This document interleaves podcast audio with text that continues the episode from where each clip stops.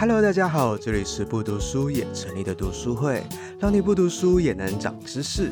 每一集我们都会介绍一本书，从文学到数学，从生理到心理，不管是商业、财经、科普、人文，还是艺术设计、经典名著，这里通通都有。事不宜迟，赶快来听我们的分享吧。大家好，我是 Amber，我今天要介绍的书是《巴黎不散的饗宴》，那英文是 A Movable Feast，是海明威的书。那因为海明威，其实我只看过《老人与海》，我其他都没有看过。他其实是二十世纪最著名的小说家之一吧，应该是，就是他的哦，他前面就就有一段写关于海明威，他说海明威是一位高度自律的作家，一生没有停过笔。然后他的小说造就很多很多好莱坞的经典，然后他也喜欢冒险。他跟一般的就是小说家不太一样，不是关在房间里就是呃守着书房的人。他喜欢去冒险啊，爬山啊，然后打猎。他还投入了两次世界大战，然后还参加过西班牙内战，所以他做了超多事情。然后，然后他有过四个妻子，还有众多的情人。然后沉迷于酒精与雪茄。其实他，大家知道他是怎么死的吗？他是自杀，而且他他就是呃，他的人生就是他就说他人生比小说还精彩。然后他有得过普利兹跟诺贝尔文学奖。然后而且他选择用自己的方式离开人离开这个世界。他一开始是使用电击的方式自杀，后来没有成功。他后来用枪，自己用自己哦，对，自电击摩擦头。不是就有那个啊电击器之类的东西，电自己，因为它它那个有个名称电击器，就是急救用的那种，但失败了之类的。电风呃，拆着吹风机，然后丢进浴缸里面，然后反正后来就失败了。然后他后来最后他自己是对自己的头射了两枪死的，还两枪哦。所以他妻子发现他的时候，他已经面目全非。一枪没死啊，射两枪。我的天哪！不知道哎，这次我还是射一枪，反正就他是。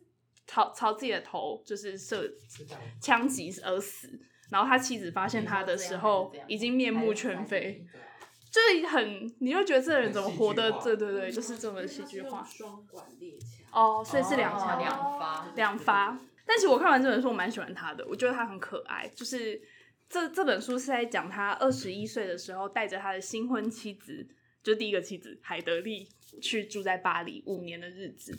然后他说那段日子就是很穷却很快乐，就是，然后我就想到，因为最近这个季节是我最喜欢的，呃，在巴黎最喜欢的季节，因为到处都在开花，然后白天时间开始变得很长，所以其实刚好想说，那就趁这个时候来分享这本书，这样子。这是新版的名字，因为它英文是 A Movable Feast，然后其实它正确翻译应该是流动的饗宴。对对对，然后现在硬是把它变成了巴黎不散的饗宴，对，就是新版的写法。然后大家可以看到书店其实有蛮多旧的版本，然后就是海明威的《巴黎回忆录》。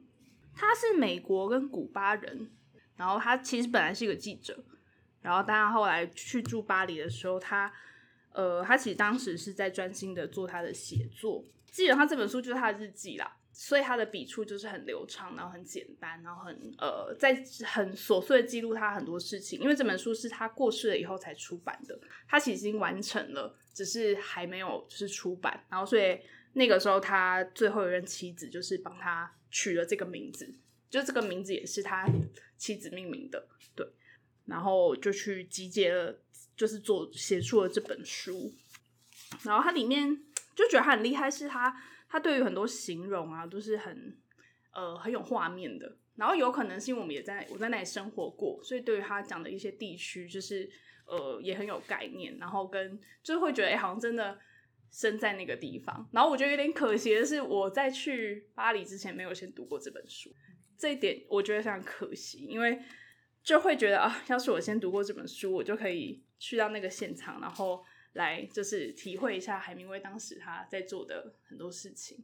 那其实这本书跟有一部电影，就是我觉得那部电影应该是对这个书的致敬，就是那个《午夜巴黎》。对对对，就是那个美国人，他不是跑到了那个 过去的巴黎嘛，然后遇到了海明威，然后海明威还带他去斯坦小姐家吃饭，就是这些事情，然后就跟书里一样，就是海明威的生活。我记得那个主角还遇到毕卡索，还有 就是毕卡索的情妇什么的，就是很有趣。然后呃，那一本书呃，那个那个电影其实就很像这本书在写的那个文化背景。那因为刚好那个时代是。法国刚好正处最自由、最奔放，然后艺术就是整个大爆发的一个时代。那因为当时美国正是处于清教徒，清教徒呃很兴盛，然后英国是维多利亚时代比较保守，所以其实当时有非常非常多艺术家都跑到巴黎去聚集。所以它里面其实提到非常非常多的艺术家，但其实我都不认识，所以就是文学家啦、诗人啊、文学家，但我是真的不认识，连那个史坦小姐好像是。一个很有名的什么文坛教母格楚史坦，他形容海明威是，他说他长相像现代人，对，他说海明威是一个长相像现代人，但他说他长相是现代，外表像现代人，但却带有博物馆的气味。他说海明威这个人，那那个格楚斯坦后来跟海明威没有，他们本来是好朋友，然后后来不是朋友，在这本书里都有提到，就他们一开始其实蛮好的，就是。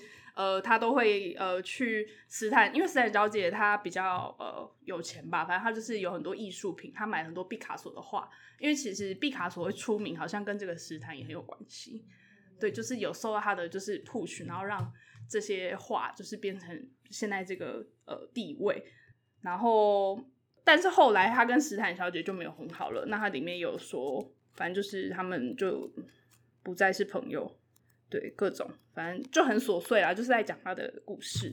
那这中间我分享几个，呃，我看到我觉得蛮有趣的，像是一开始他很喜欢去一家咖啡店叫丁香园，但我后来找找了一下这家店，他他现在还在，其实它是一个高级餐厅，就是 现在是一个高级餐厅，就是打巴黎丁香园就会找到一个有三个钱的符号的一个餐厅在巴黎，然后评价蛮高的。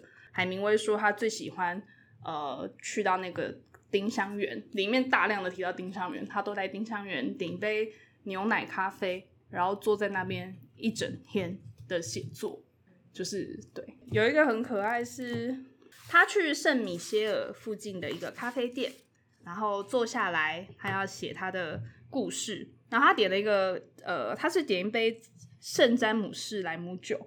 然后他就发现了旁边坐了一个很漂亮的女生，然后他就写了一段：“小美人，我看见你了。不管你在等谁，也许以后我再也见不到你，但此刻你是我的，整个巴黎都是我的，而我属于这个笔记本和这支铅笔。”听起来很变态，但是，但是就觉得很可爱。他就是看到一个很漂亮的女生坐在那边，然后他说他看了她几眼，就开始正笔，就是开始狂写一篇，写到一个段落之后再抬头看看她，就觉得嗯，真就是心情很好。对，然后又再继续写。但他就是在一个段落写完之后，发现抬头发现这个女生不见了，然后他后面还说哦，发现她已经走了。但愿他是跟一个好男人走的，就很可爱，就是他的日记，就真的是他的日记，然后你就觉得他很可爱。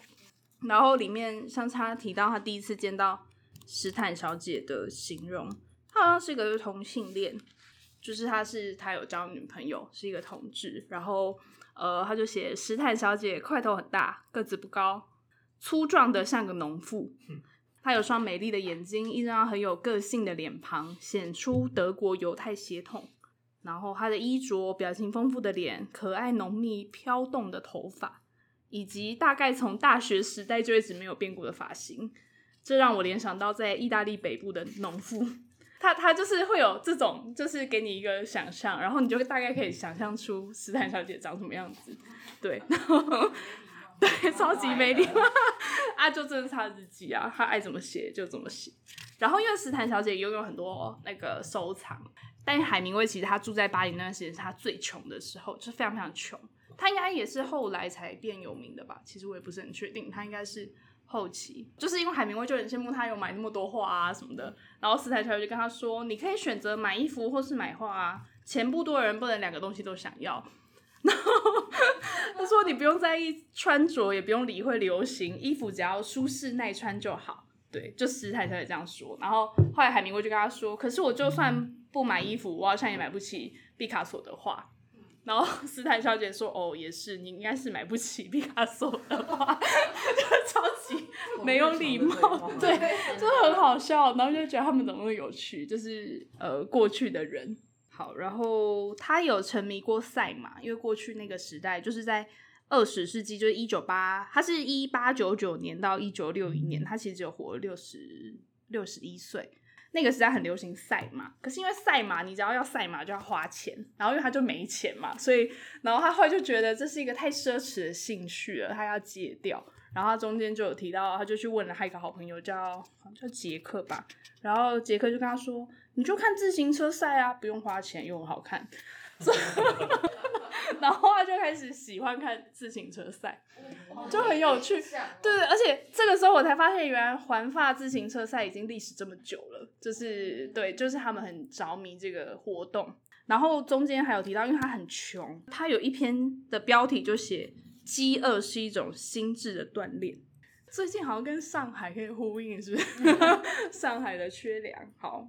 题外话，然后他就有提到，他说他很常肚子饿，那他肚子饿的时候就去，他就去博物馆，然后他就去看他们的画，然后说，当你空着肚子饿的发昏的时候，所有的画作都会格外的强烈、清晰且有美感。